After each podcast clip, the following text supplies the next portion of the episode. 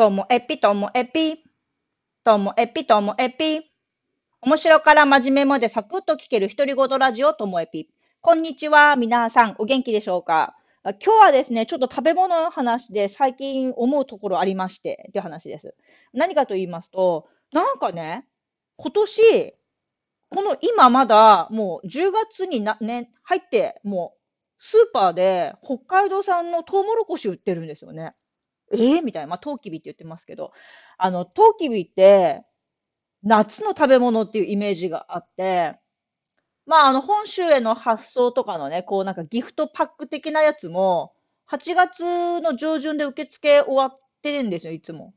で、あの、週に1回、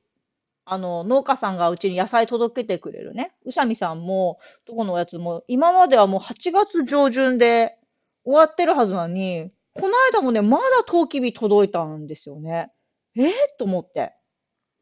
で、宇佐美さんだけ？これ作ってんの？最初思ったんですけど、スーパーに行っても、まだトウキビ売ってるんで、え最近、この時期に収穫するトウキビが流行り始めたの？ここら辺で、十勝でっていう、こう、疑問で、まだね、その答えを聞いてないんです。宇佐美さんに会ったら、宇佐美さんに聞いてみようとは思うんですけど。で、えっと、なんか、夏との違いは、まあ、品種の違いなんでしょうかね。うんと、ちょっとね、小ぶりかなとは思います。まあ、それは宇佐美さんのところだから小ぶりなのかな。で、味は美味しいです。甘くて美味しいですよね。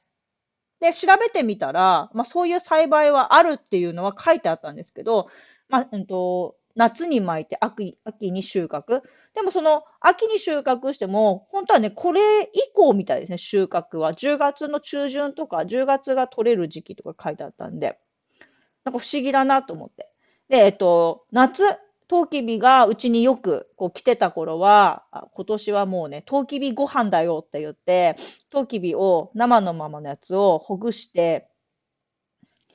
お米と一緒に炊いて、その時は芯も一緒に入れてね、なんていう話を前に紹介したんですけども、えっと、今現在はもう来たその日に食べちゃいたいので、やっぱり、もぎたてが一番甘くて美味しいので、宇佐美さんが朝もいできてくれてるから、もうその日に食べたいんで、昨日もね、食べました。だけど、やっぱ茹でるのって、何でも茹でるってちょっとね、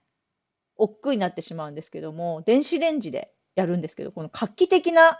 こんなに楽な方法あるっていうのを知って、まあ、皆さんもご存知かもしれませんけども、トキビはあの薄い皮、皮剥いてて、最後の薄い皮1枚の状態で、もうそのまま電子レンジで1本あたり5分。なんかこれ1本ずつやるのがポイントって書いてあったんで、こう2本だけどいっぺんにやらないで、こう1本ずつ5分ずつやったんですけどね。もうそれで本当に美味しくあの、茹でトウキビみたいにできます。まあ、ただね、電子レンジって、やっぱり、調理した直後はいいんですけど、ちょっと時間経ったら粒はふにょって、なんかシワ寄ってきちゃうので、もう、電子レンジから出したらもうすぐ食べた方がいいですね。だからまあ、うん、まとめて茹でるんだったらやっぱりお鍋の方がいいかもしれないけど、食べたい分だけその場でっていうんだったら、もう電子レンジはね、すごい便利だなって思いました。で、あの、その2本ね、電子レンジでチンしたやつを、それぞれ、こう、半分に、細っこい方と下のね、あの、太、太い部分と、半分に切って。だから、上半分が2個と下半分が2個っていう、こう4つのパーツにして、お皿に置いといたんですよ。そしたら、そしたら息子もね、トウキビ好きなので、食べたんですよね。ああ、食べた。やっぱりよかったと。一人で2本は食べれないななんて思ってたから。で、またパッて見たら、また食べてるんですよ、息子がね。でもおかしい。さっきは下を食べてたのに、今回も下を食べてるんですよ。え ?2 回連続この人下食べてる？と思って。いや、あれ？